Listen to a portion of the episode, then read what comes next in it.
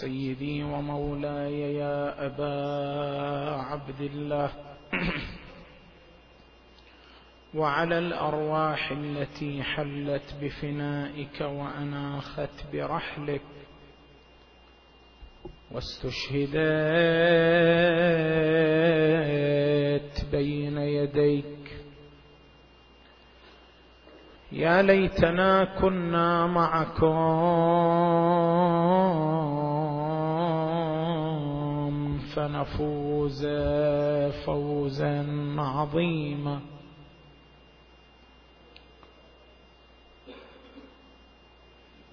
فتكة الدهر بالحسين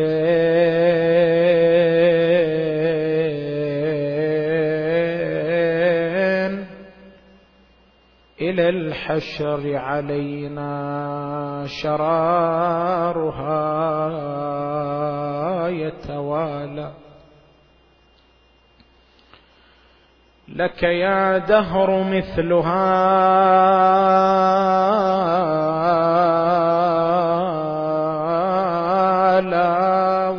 ربي إنها العثرة التي لن تقال.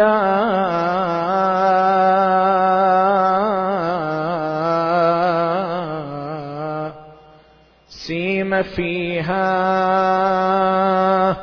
دم النبي سفاكا ليت شعري من ذا رآه حلالا.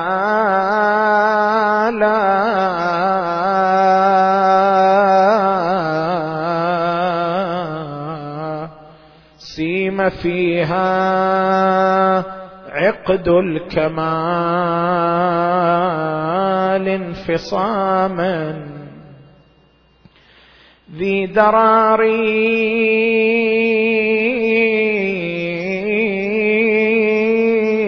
في الثرى تتلالى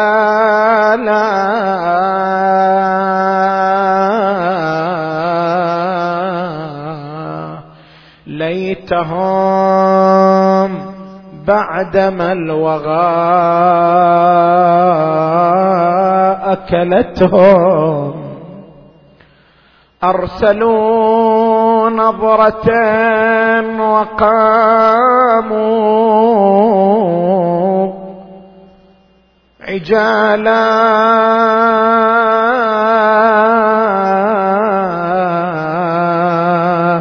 يروا بعدهم كرائم عز. زلزل الدهر عزها. زلزالا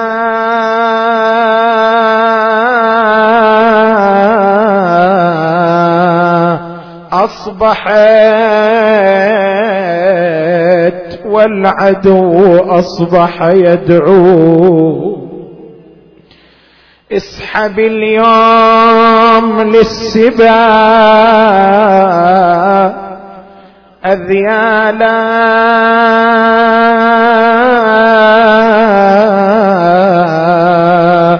ذهب المانعون. عنك فقومي ذهب المانعون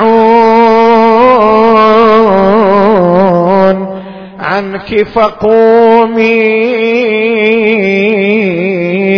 واخلع العز والبسيل. إذ لا لا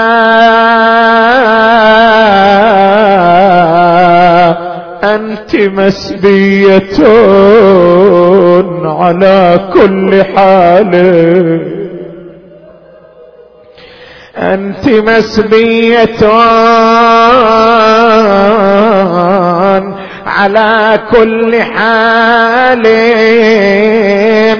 فالبسي بعد عزك الأغلال.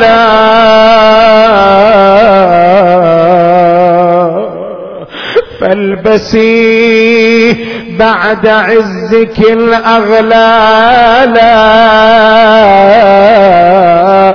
أين من أنزلوا كباحة عزك أين من أنزلوا كباحة عزين لا تراك العيون إلا خيالا. صوتي باسم من أردتي. فإنا قد أبدناهم جميعا. قتالا.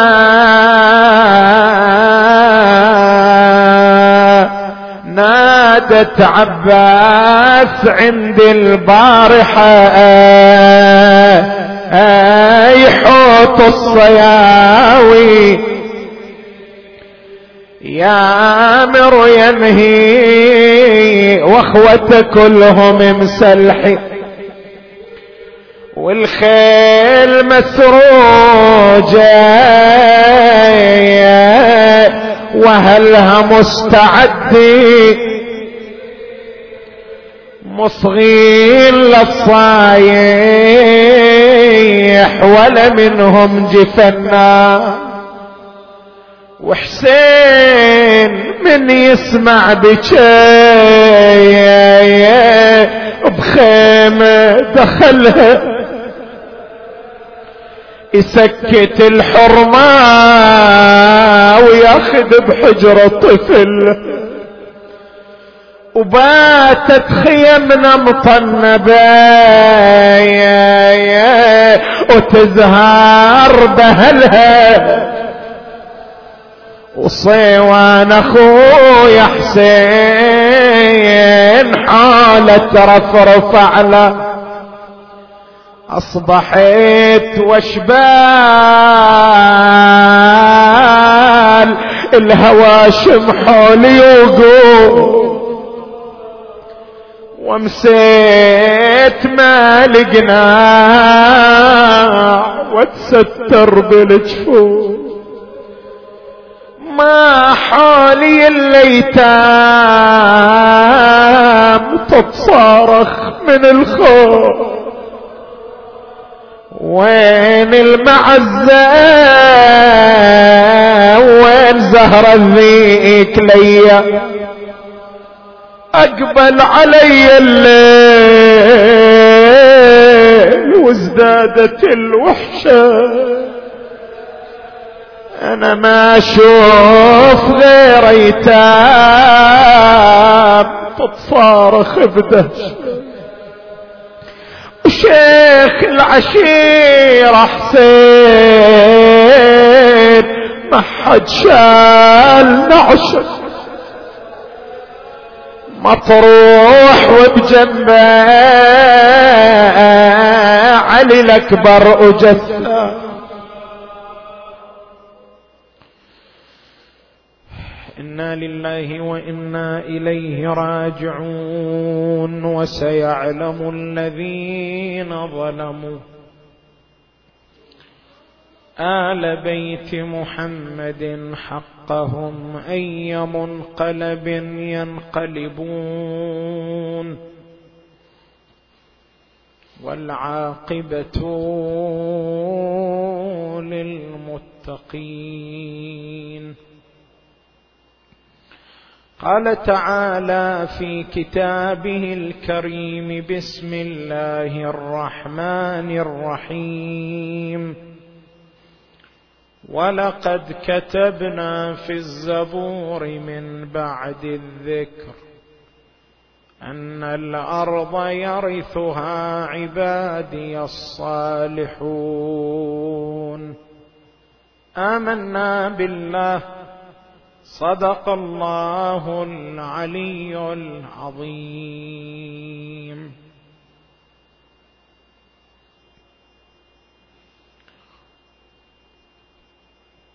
لا زال كلامنا متصلا حول الدعوى الثانية من الدعاوى التي يدعيها أحمد بن الحسن لنفسه ويدعيها أتباعه له وهي دعوى الامامه وذكرنا بأن الامامه كمنصب الهي لا بد في إثباته من دليل يعتمد عليه يكون موجبا لليقين بما أن الامامه اصل من أصول الدين. وذكرنا بأن القوم قد حاولوا إثبات إمامة هذا الرجل من خلال ثلاثة أدلة. تقدم الكلام حول دليلين. دليل الأول كان عبارة عن دليل الرؤى والمنامات والدليل الثاني كان عبارة عن دليل الاستخارة. وكلا الدليلين كما ذكرنا دليلان ضعيفان ولا يصلحان لإثبات منصب. كمنصب الإمام. الدليل الثالث الذي يستدل به هؤلاء وهو عمدة أدلتهم لوتا هو المعجزة.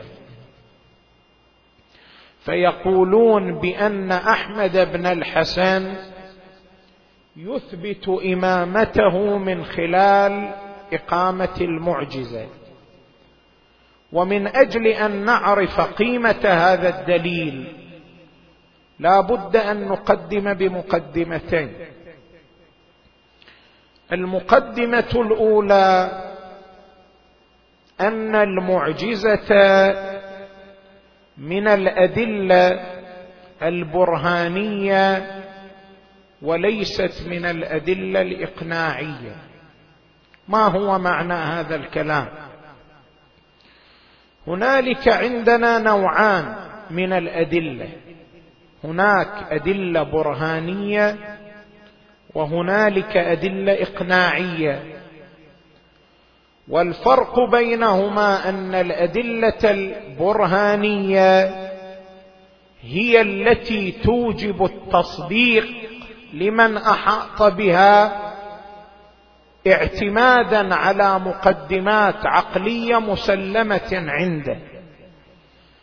بينما الدليل الإقناعي هو الدليل الذي يوجب التصديق لمن أحاط به ولكن من غير أن يعتمد على مقدمات عقلية مسلمة. من أجل إيضاح هذه النقطة بشكل جيد لا بأس أن نضرب عليها مثالا. هنالك عندنا رواية واردة عن أمير المؤمنين عليه السلام أن رجلا سأله قال له هل يقدر ربك أن يدخل البيضة الدنيا في بيضة؟ من غير أن تصغر الدنيا ولا تكبر البيضة. فأجابه الإمام عليه السلام بهذا الجواب. قال إن ربنا لا يوصف بالعجز ولكن الذي سألت عنه لا يكون. نفس هذه المسألة تكررت من الديصاني في زمن الإمام الصادق عليه السلام سألها هشام بن الحكم قال له ألك رب؟ قال هشام بلى. قال قادر. قال هو قادر قاهر. قال فهل يقدر أن يدخل البيض الدنيا في بيضة من غير أن تصغر الدنيا ولا تكبر البيضه قال له هشام النظره يعني أمهلني للتفكير.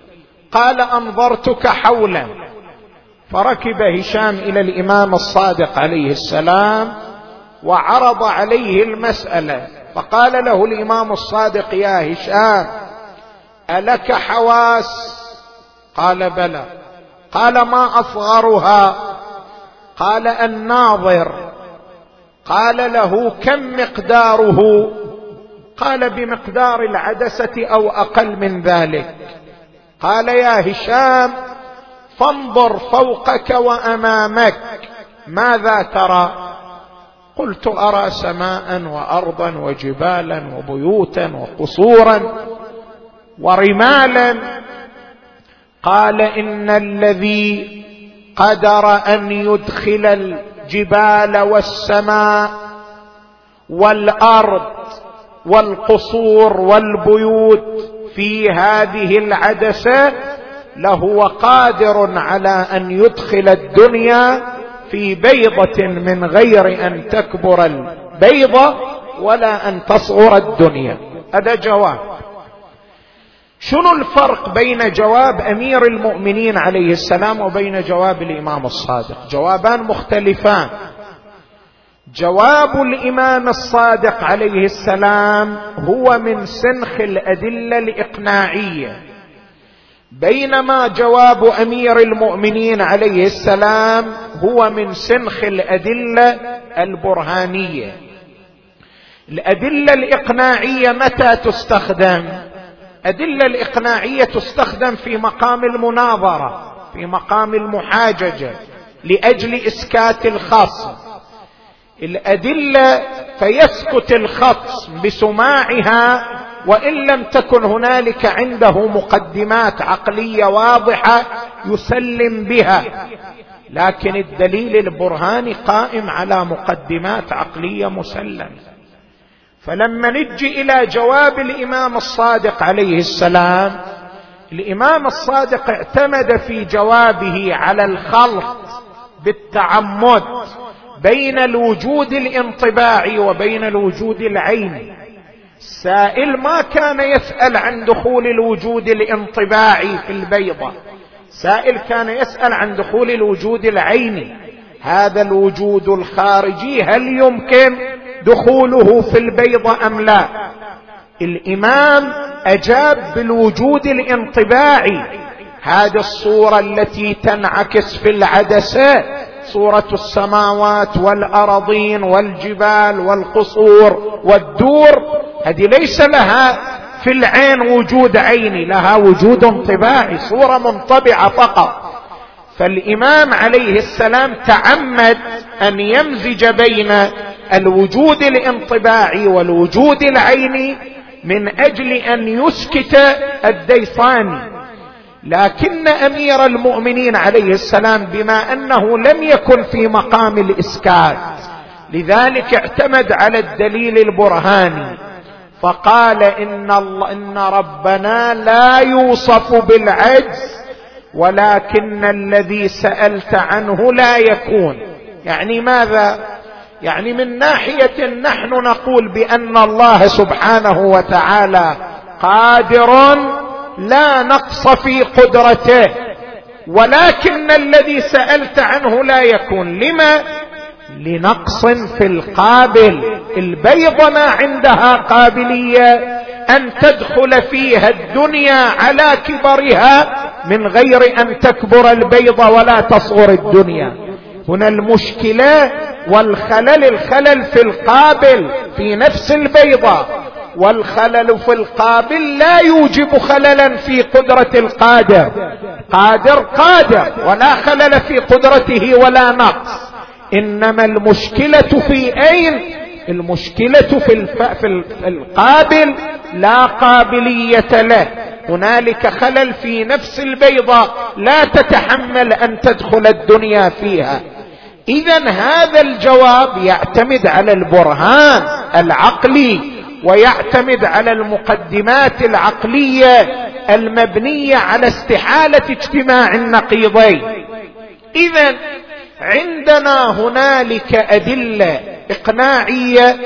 عندنا هناك أدلة برهانية. والمعجزة من سنخ الأدلة البرهانية وليست من سنخ الأدلة الإقناعية. يعني ماذا؟ يعني أن المعجزة تكون دليلا معتمدا على مقدمات عقلية مسلمة الثبوت. عند من يريد أن يستدل بدليل المعجزة. شلون؟ شلون المعجزة دليل برهاني نحن نقول بأن الله سبحانه وتعالى عندما أرسل الأنبياء وبعث الرسل ونصب الأئمة هل له غرض من ذلك أم ليس له غرض؟ الجواب قطعي أن له غرض لأن أفعال الله معللة بالأغراض ولا يمكن أن يتهم الباري بالعبث فلا يفعل فعلا إلا لهدف وغرض. زين الغرض ما هو؟ الغرض أن يكونوا مبشرين ومنذرين. أرسلهم من أجل هداية الناس. طيب الناس متى يأخذون من النبي؟ غير إذا ثبتت نبوته عندهم. ويأخذون من الرسول إذا ثبتت رسالته عندهم. فكيف يثبتها؟ يثبتها من خلال المعجزة التي تظهر على يده. لمن يثبت لمن يظهر المعجزة يثبت بذلك نبوته وأنه متصل بالسماء. اذا فلو أظهر الله تعالى المعجزة على يد الكاذب وسمح بظهور المعجزات على يد المدعي للنبوة وإن كان كاذبا والمدعي للامامه وإن كان كاذبا لكان ناقضا لغرضه. لماذا؟ لأنه لن يبقى ما يميز بين النبي وغير النبي. مثل ما النبي عنده معجزة أيضا غير النبي عنده معجزة. فلا يبقى ما يثبت نبوة النبي للناس. فإذا لم يبقى فإن الناس لن يلجاوا إليه ولن يأخذوا منه. وبالتالي لن يتحقق الغرض الإلهي ويكون إرسال الأنبياء عبثا. فمن أجل أن يحافظ الله على غرضه ولا تتهم ساحته بالعبث يجب أن يحصر المعجزة بالصادق حتى ينسد باب الادعاء ويميز الرسول من غيره ويميز النبي من غيره ويميز الإمام من غيره. اذا هنا مقدمات عقلية موجودة. عندما تظهر المعجزة من شخص فالمعجزة دليل ارتباطه بالله لأن المعجزة لو ظهرت من الكاذب لأوجبت عدم تمييز الرسول عن غيره وعدم التمييز يوجب نقض الغرض ونقض الغرض لا يمكن أن يتحقق من الله. اذا فالمعجزة لا تصدر إلا من الصادق ومتى ما صدرت ثبت اتصاله بالله سبحانه وتعالى. فالمعجزة دليل برهاني وليست دليلا إقناعي. هذه مقدمة. انجي إلى المقدمة الثانية. وهي متى يكون الفعل معجزة؟ متى فعل المعصوم؟ فعل النبي فعل الإمام يعبر عنه بالمعجزة. الإمام له أفعال متعددة ومختلفة. الرسول له أفعال متعددة ومختلفة. يأكل فعله يشرب فعله يمشي فعله. أي فعل من أفعاله نستطيع أن نعبر عنه بالمعجزة؟ ضابطة المعجزة ما هي؟ علماء الكلام يقولون المعجزة بحسب الاصطلاح الكلامي مشروطة بشروط ستة. فلا يعتبر الفعل اعجازا إلا إذا توفرت فيه هذه الشروط الستة. شنو هذه الشروط؟ الشرط الأول أن يكون الفعل خارقا للعادة. شنو معنى خارق للعادة؟ يعني خارق للمحالات العادية. إحنا عندنا المحالات الأشياء المستحيلة على قسمين. عندنا محالات عادية عندنا محالات عقلية. هناك أمور مستحيلة التحقق بحكم العقل مثل اجتماع النقيضين. شيء واحد يكون هو إنسان وهو لا إنسان في الوقت نفسه هذا اجتماع للنقيضين محال عقلا لا يمكن أن يتحقق. شيء واحد هو إنسان لا إنسان لا يمكن. إما أن يكون انسانا إما أن يكون لا إنسان. أما أنه إنسان ولا إنسان بحكم العقل ممتنع. هذا محال عقلي وعندنا محالات عادية. يعني ماذا؟ يعني أن العقل لا يمنع من تحققها. إلا أن العادة تمنع من تحققها. جرت العادة على وتيرة معينة. وهذه العادة تمنع من تحقق فعل على خلاف هذه الوتيرة بينما العقل لا يمنع من ذلك. النبي صلى الله عليه وآله يعرج به في ليلة واحدة من مكة إلى بيت المقدس منها إلى السماوات السابع ثم يرجع صلى الله عليه وآله في نفس الليلة هذا الفعل بحكم العقل غير ممتنع. يمكن أن يتحقق لكن العادة تمنعه. صير من المحالات العادية مو من المحالات العقلية. علماء الكلام يقولون أول شرط لتحقق الإعجاز أن يكون الفعل خارقا للعادة. الشرط الثاني عدم القدرة على الإتيان بمثله. مو الأفعال الخارقة للعادة على قسمين. هنالك أفعال خارقة للعادة يمكن الإتيان بمثلها وهنالك أفعال خارقة للعادة لا يمكن الإتيان بمثلها. من هنا نحن نميز بين السحر وبين المعجزة. شلون تميز؟ أن هذا الذي جاء به هو سحر أم أنه معجزة؟ تمييز السحر عن المعجزة أن السحر فعل خارق للعادة ولكن يمكن الإتيان بمثله. بينما المعجزة لو اجتمع الجن والإنس على الإتيان بمثلها ما استطاعوا.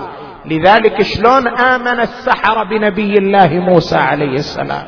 مع أنهم كانت عندهم أفعال خارقة للعادة وكانوا أساتذة في فنهم وفي مجالهم لكن لما ظهر الفعل الخارق للعادة من موسى عليه السلام وعلموا بأنه لا يمكن الإتيان بمثله. علموا أنها معجزة لا يمكن أن يأتي بها إلا من هو متصل بالسماء. قالوا يا موسى إما أن تلقي وإما أن نكون نحن الملقين قال ألقوا. فلما ألقوا سحروا أعين الناس فلما ألقوا عصيهم سحروا أعين الناس. شنو الآية؟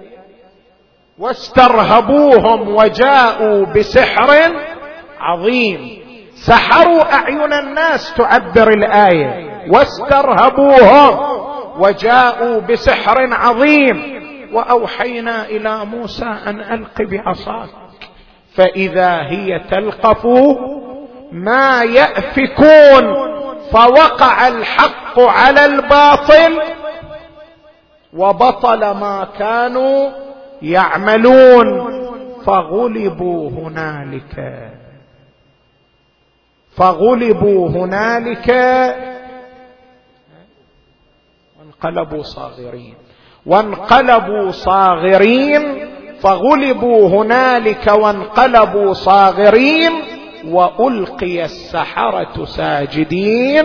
قالوا آمنا برب العالمين رب موسى وهارون الذي جعلهم يؤمنون بموسى عليه السلام أنهم وجدوا فعل موسى لا يمكن الإتيان بمثله وهذه علامة المعجزة. هذا اثنين.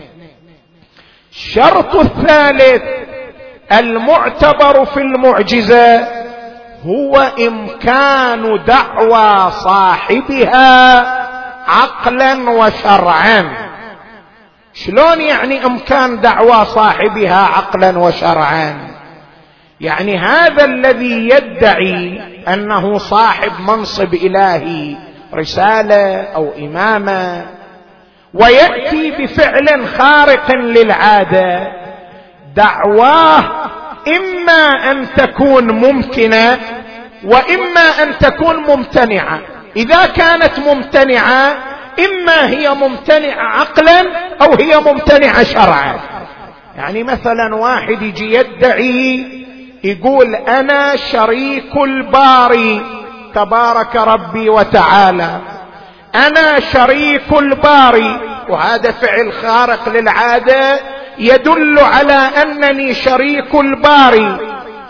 كل هذه الدعوة ممتنعة عقلا بحكم العقل أن الله واحد لا شريك له.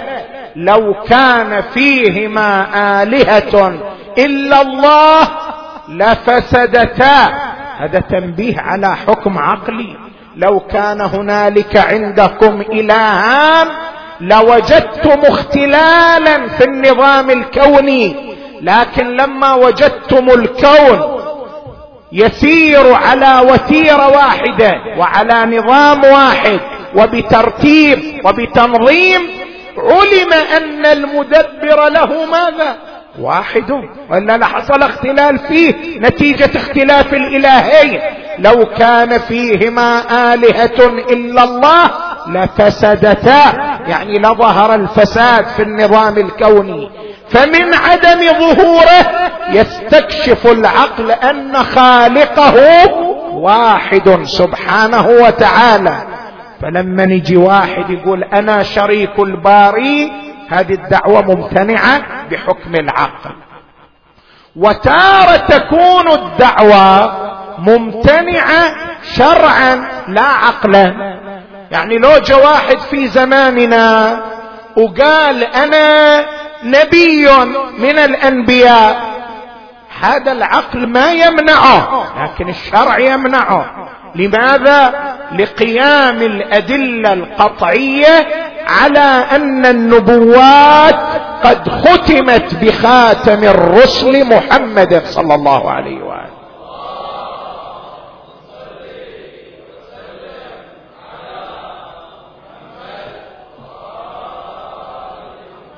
فإذا كانت الدعوة ممتنعة عقلا أو شرعا الفعل الصادر من صاحبها لا يعبر عنه بالمعجزة وإنما يعبر عنه بالفعل الغريب. اذا الشرط الأول خرق العادة. الشرط الثاني عدم القدرة على الإتيان بمثله. الشرط الثالث إمكان الدعوه عقلا وشرعا. الشرط الرابع صدور الفعل الخارق في وقت التحدي. شلون يعني في وقت التحدي؟ الفعل الخارق للعادة تارة يصدر من المعصوم يعني من صاحب الإمامة أو الرسالة في وقت التحدي وتارة يصدر منه في غير وقت التحدي. فكل ما صدر منه في وقت التحدي فهو معجزة. وأما ما صدر منه في غير وقت التحدي بحسب الاصطلاح الكلامي لا يعبر عنه بالمعجزة وإنما يعبر عنه بالكرامة. يعني الآن أنت لما النبي صلى الله عليه وآله جاء له المشركون وطلبوا منه أن يشق القمر إلى نصفين من أجل أن يثبت نبوته فشق القمر. هذا فعل صدر منه في وقت التحدي هو معجزة. لكن الأفعال التي صدرت من النبي صلى الله عليه وآله في غير وقت التحدي يمر على بئر صلى الله عليه وآله يجدها قد غار ماؤها يبصق ماء يبصق فيها وإذا بالمياه تتفجر فيها. هذا فعل خارق للعادة لكن ما صدر منه في وقت التحدي. هذا بحسب الاصطلاح لا يعبر عنه معجزة وإنما يعبر عنه كرامة. لذلك إحنا لما نقول صدرت معجزة من أم البنين أو معجزة من العباس أو معجزة من الحسين هذا تعبير تسامحي. وإلا بحسب الدقة العلمية ما يعبر عن ذلك معاجز وإنما يعبر عنها كرامات. كرامة للحسين كرامة لأم البنين كرامة للعباس نعم ما صدر عنهم في وقت التحدي لإمامتهم أو للنبوة يعبر عنه بالمعجزة. هذا شرط رابع.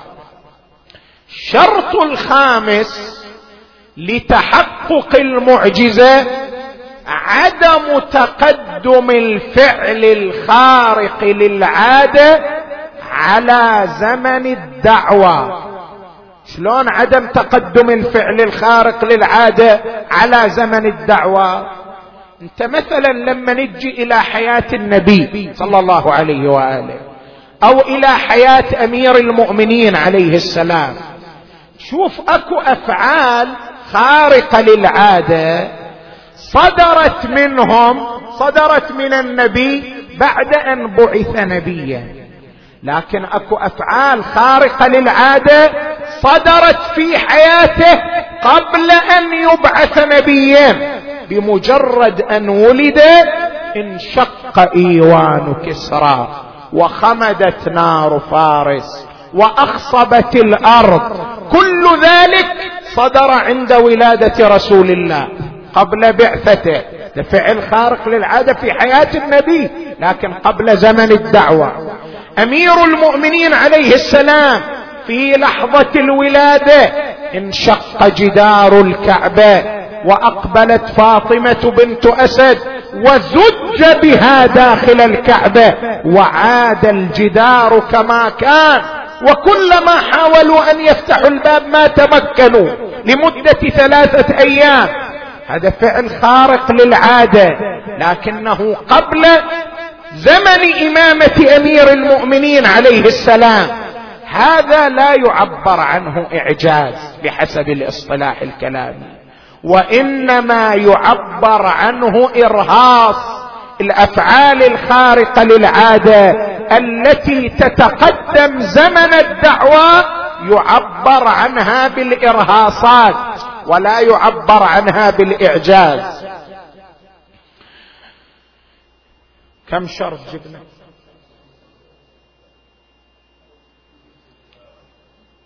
باقي عندنا شرط. فاذا الشرط الأول أن يكون الفعل خارقا للعادة. الشرط الثاني عدم القدرة على الإتيان بمثله الشرط الثالث إمكان الدعوة عقلا وشرعا. شرط الرابع أن يصدر في وقت التحدي. الشرط الخامس أن لا يسبق زمان الدعوة. الشرط السادس تطابق الفعل الخارق للعادة مع دعوى مع دعوى صاحبه. شلون تطابق الفعل الخارق للعادة مع دعوى صاحبه؟ مو إحنا عندنا الافعال الخارقة للعادة على قسمين من هذه الناحية. أكو أفعال خارقة للعادة متطابقة مع دعوى صاحبها. يقول أنا أقدر أشق القمر إلى نصفين يشقه إلى نصفين. هذا تطابق مع دعواه يقول أنا أقدر بمجرد المسح على رأس المريض أشافيه ويمسح يشافى. هذا متطابق مع دعواه يقول أنا هذه البئر التي نضب ماؤها بمجرد أن أبصق فيها يرجع ماؤها. هذا متطابق مع دعواه لكن قد واحد يسوي فعل خارق للعادة غير متطابق مع دعواه يأتي إلى بئر نضب ماؤها كمسيلمة ويبصق فيها ويجف ماؤها بتمامه بحيث لا تبقى فيه قطرة واحدة. هذا أيضا فعل خارق للعادة لكن مو معجزة. فشرط المعجزة مو مجرد أن يكون فعل خارق للعادة أن يكون متطابق مع دعوى صاحبه. هذه شروط ستة يذكرها علماء الكلام لتمييز المعجز من الأفعال. إلى هنا انتهينا من مقدمتين. مقدمة الأولى تبين فيها أن المعجز دليل برهاني لا دليل إقناعي. مقدمة الثانية تبين فيها ما هي المعجزة ومتى يكون الفعل معجزة.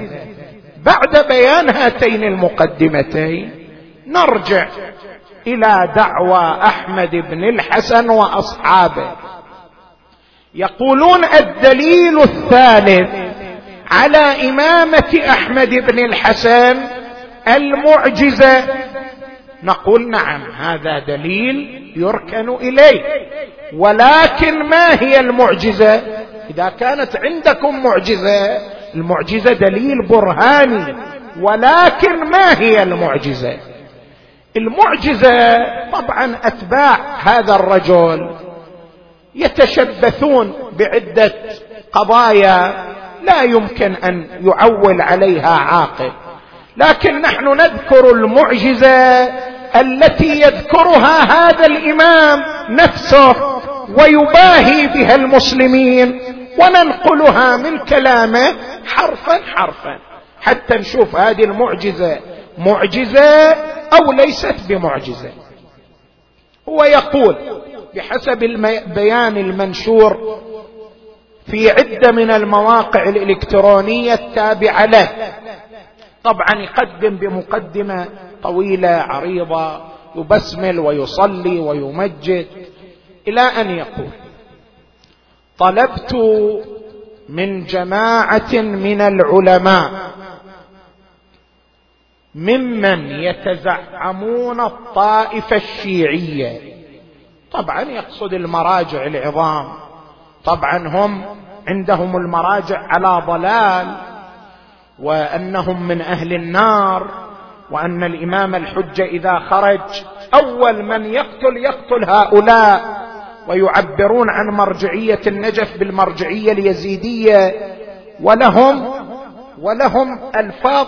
أنا الليلة في مجلس أم الحمام هذه أرسلت لي إحدى الأخوات هكذا تقول جماعة كثيرة من أهلي أصبحوا منهم ولا أعرف السبيل لمنعهم وينظرون إلي بأني من أهل الضلالة. هم يهاجمون رجال الدين والمراجع ويشبهونهم بالأحبار والرهبان. وكاتبة ورقة كاملة تبين ما يقوله هؤلاء. زين شاهدا هذه من باب الوثيقه وثيقة يحتفظ بها. خب يقول طلبت من جماعة من العلماء ممن يتزعمون الطائفة الشيعية. أن يتقدموا لطلب معجزة. وفق صيغة ذكرتها في الصحف الصادرة عن أنصار المهدي عليه السلام جماعته فلم يتقدم أحد منهم بطلب شيء. عقلاء. ولهذا أمرني أبي الإمام المهدي محمد بن الحسن العسكري عليه السلام. لعل هذا الإمام أيضا ما مطلع أن الروايات تنهى عن تسمية الإمام باسمه في زمن الغيبه ما يهم. أمرني أبين أيضا لعل أن سقطت هنا من كلامه التي تصل الكلام. أبين شيء مو أنا أقول شيء هو يقول شيء. فجعل المفعول به فاعلا. وهذا لا يصير إمام لكن إلا اللغة العربية ليس بإمام فيها. ممكن. أبين شيء من موضعي منه عليه السلام وهو أني وصي واحد. وأول من يحكم من ولده. اثنين. وأني روضة من رياض الجنة. أخبر عنها رسول الله صلى الله عليه وآله. إلى هنا ما وصلنا. الآن محل الشاهد. وأول معجزة أظهرها للمسلمين وللناس جميعا. اعتبار هو خطاب موجه حتى للمسيح أيضا. وللناس جميعا. شنو؟ هو أني أعرف موضع قبر فاطمة. عليها السلام بضعة محمد صلى الله عليه وآله وجميع المسلمين مجمعين. هنا بعد يبدو خانه تعبير أراد أن يقول مجمعون لأن الخبر يرفع ولكنه نصبه كما نصب نفسه للإمامة.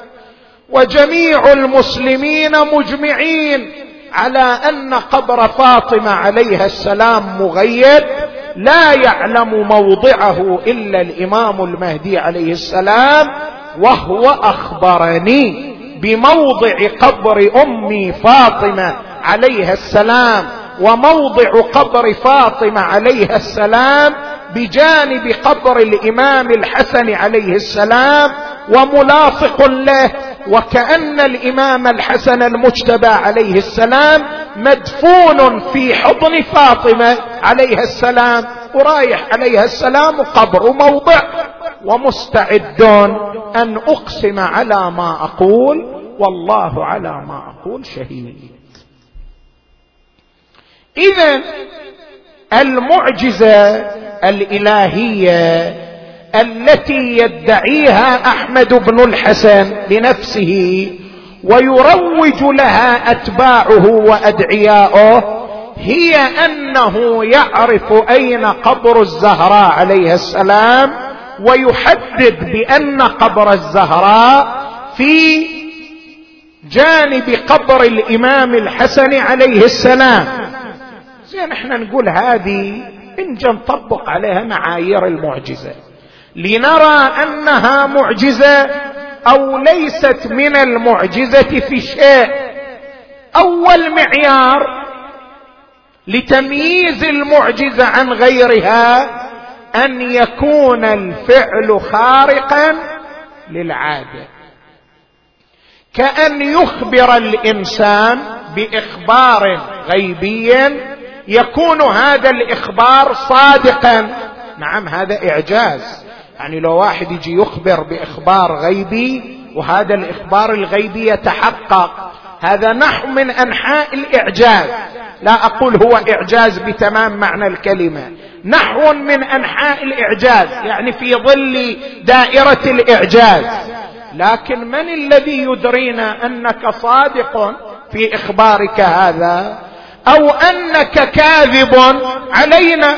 بإمكان أي شخص أن يقول أنني أعرف أيضا أين قبر المحسن بن فاطمة وأقول بأن قبر المحسن مثلا في بيت الزهراء عليها السلام وأقسم على ذلك. إذا كانت المسألة مسألة لقلقة لسان ومسألة ادعاء فكل شخص يستطيع أن يدعي ذلك. اذا هذا لا هو بفعل خارق للعادة واحد. ولا هو أمر لا يمكن الإتيان بمثله لأن كل شخص يستطيع أن يدعي هذا الادعاء ويخبر بمثل هذا الإخبار. هذا اثنين. ثلاثة المعجزه لا بد أن يكون أن تكون دعوى صاحبها ممكنه عقلا أو شرعا. ونحن أثبتنا في الليالي السابقة بأن دعوى بنوة للإمام المهدي عجل الله فرجه في زمن الغيبة قد قام الدليل على امتناعها. ليس هنالك ذرية له وليس هنالك ولد له. فعندما يأتي شخص ويدعي أنه من أولاده وفي الوقت نفسه أنه إمام ويثبت ذلك بهذه المعجزة نقول المعجزة هنا على فرض صحتها وهي ليست بصحيحة لا تفيد شيئا لأن الدعوى ممتنعة شرعا كما أن الدعوى الممتنعة عقلا. الدليل المقترن بها لا يكون إعجازا الدعوى الممتنعة شرعا كذلك. لذلك نحن نقول لأحمد بن الحسن ولأتباعه أنت تدعي بأنك ابن الإمام وتدعي بأنك صاحب الأمر الآن ويجب على الناس مبايعتك وتدعي بأنك اليماني ونحن شيعة نتطلع إلى ظهور الإمام عليه السلام ونتطلع إلى ظهور اليماني ونتمنى نصرته سريعا عاجلا. لذلك نحن نطلب منك إن كنت صادقا في دعواك أن تقوم لنا بمعجزة حقيقية كالمعاجز التي قام بها الأئمة. فشق لنا القمر إلى نصفين. هذا يكفينا. رد لنا الشمس بعد غيابها. هذا يكفينا. أسمعنا صيحة بين السماء والأرض يسمعها جميع أهل الدنيا في وقت واحد تقول بأن أحمد بن الحسن هو حجة الله في أرضه. هذا يكفينا. ونحن نتطلع إلى ذلك وننتظر ونتحداك ونتحدى أتباعك أن تأتينا بمعجزة من هذا القبيل. اذا فالإمامة التي لا دليل عليها ساقطة لا قيمة لها ومزيفة. ومن ادعى الإمامة عليه أن يأتي بمعجزة حقيقية يركن الجميع لها ويقف الجميع أمامها مسلمين. رأس على رأس رمح طويل وهو يتلو آيات القرآن. هذه معجزة. رأس على رأس رمح طويل وهو يتلو آيات القرآن ويقول أم حسبت أن أصحاب الكهف والرقيم كانوا من آياتنا عجبا؟ قلت يا ابن رسول الله رأسك عجب وأعجب. رأس على رأس الرمح وهو يتلو آيات القرآن. ومو بس يتلو آيات القرآن الرأس إذا فصل عن الجسد يوم يومين ثلاثة تبدأ عليه علامات التغير. لكن هذا الرأس الشريف كلما مضت الأيام يزداد جمالا وبهاء. ويتساقط منه دم غض طري كأنه قتل للتو. هذه المعجزة الإلهية معجزة رأس الحسين. رأسك يا ابن رسول الله أعجب وأعجب. ودخلوه إلى الشام وخلوا الرأس أمام الضعينة. وأكو امرأة شامية يقال لها أم هجام. وهذه أم هجام لما سمعت بدخول السبايا خرجت إلى شرفتها تتفرج على بنات علي والزهراء. وبينما هي واقفة في الشرفة وإذا تشوف رأس شمائله شمائل أمير المؤمنين. عليه سيماء أمير المؤمنين عليه بهاء أمير المؤمنين. قالت لمن هذا الراس؟ قيل هذا للحسين بن علي. قالت الحسين بن علي ابن أبي طالب قيل بلى. قالت إن لي مع أبيه ثأرا فقربوا لي رأس ولده. جاءوا لها برأس المولى أبي عبد الله. تقول الرواية فأمسكت الرأس الشريف بيدها اليسرى وأمسكت بيدها اليمنى حجرا وضربت الرأس الشريف في جبهتيه على الموضع الذي أصابه فيه حجر ابن أبي الحتوب. وإذا بدماء الحسين تسيل من رأسه المبارك على شيبته البهية. لكن المصيبة وين؟ المصيبة الرواية تقول لما ضربت أم هجام رأس الحسين شلون ضربت الرأس؟ الرواية تقول ضربته بكل ما تمتلك من قوة. شو اللي صار لما ضربته بكل ما تمتلك من قوة؟ سقط الرأس من يدها. صار يتدحرج في الشرفة إلى أن سقط من أعلى الشرفة إلى الأرض صار يتدحرج على أرض الشايم نظرت زينب إلى رأس أخيها يتدحرج. ما تمالكت نفسها ماذا صنعت؟ ضربت رأسها بمقدم المحميه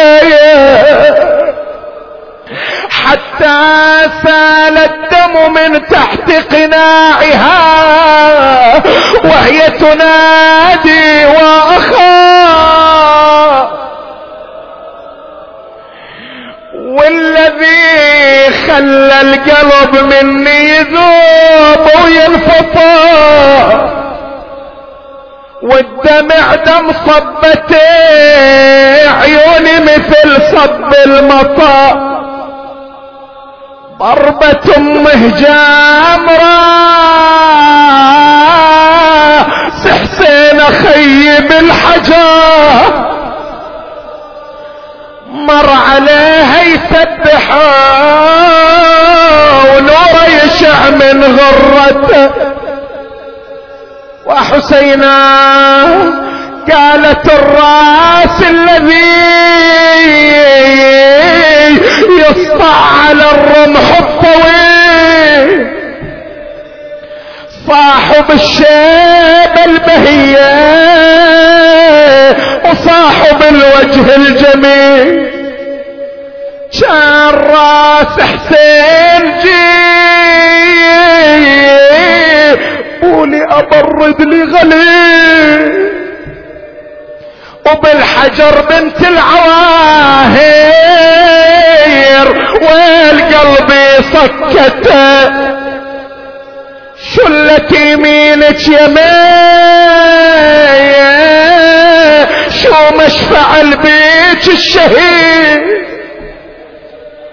ما كفاك اللي جرى على الجسد من عسكر يدي. قطعوه وربضوا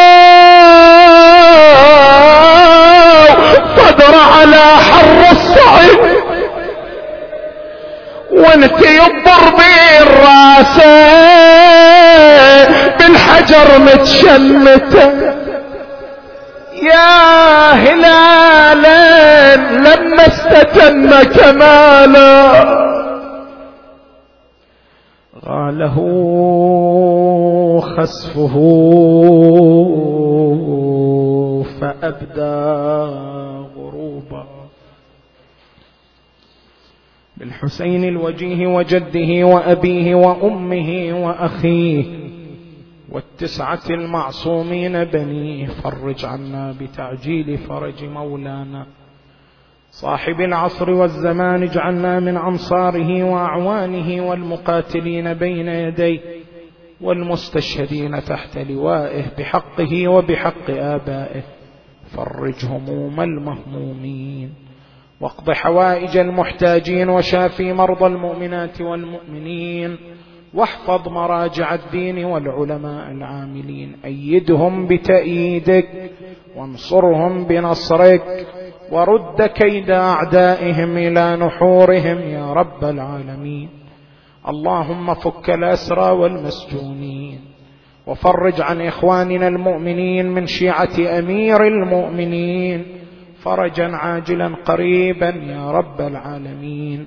اجعلنا في هذه الليالي الشريفة المباركة من عتقائك من جهنم وطلقائك من النار وسعداء خلقك بمغفرتك ورحمتك ورضوانك يا كريم.